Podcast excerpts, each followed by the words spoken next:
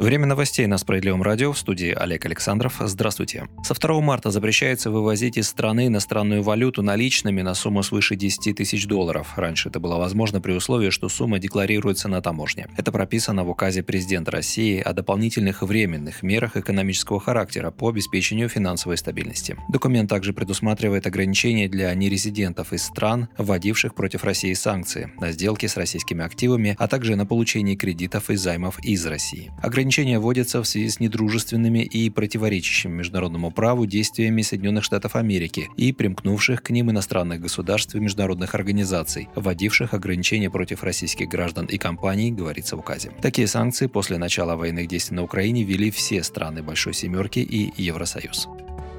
Кремль категорически отверг слова главного прокурора Международного уголовного суда в Гааге о якобы весомых основаниях для дела против России в связи с событиями на Украине. Об этом заявил журналистам пресс-секретарь президента Дмитрий Песков. На просьбу прокомментировать информацию о том, что Россия якобы применяет вакуумные и кассетные бомбы на Украине, представитель Кремля сказал, что это утка. Ранее главный прокурор Международного уголовного суда Карим Хан заявил, что намерен инициировать полноценное расследование ситуации на Украине с учетом расширения конфликта конфликта в Гаге готовы изучить преступления, которые были совершены любой стороной конфликта.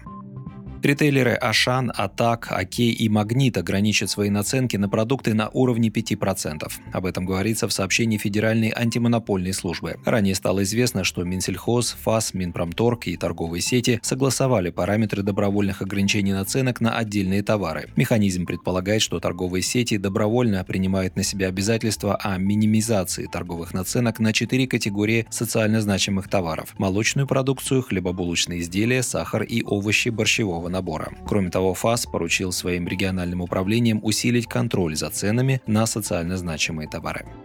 Компания Apple прекращает в России продажи своей продукции и ограничивает работу сервисов. Об этом говорится в распространенном заявлении. В данный момент на официальном сайте невозможно заказать iPhone, iPad, MacBook, Apple Watch, AirPods и товары для умного дома. Использование Apple Pay и других сервисов ограничено. Приложение RT News и Спутник News больше недоступны для скачивания из App Store за пределами России. Также отключена в Apple Maps демонстрация трафика и информирование о происшествиях.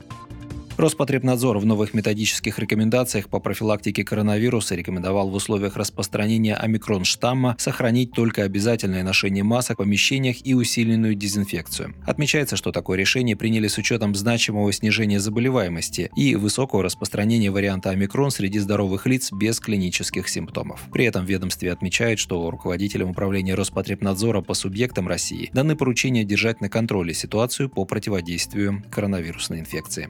Вы слушали новости. Оставайтесь на Справедливом радио. Будьте в курсе.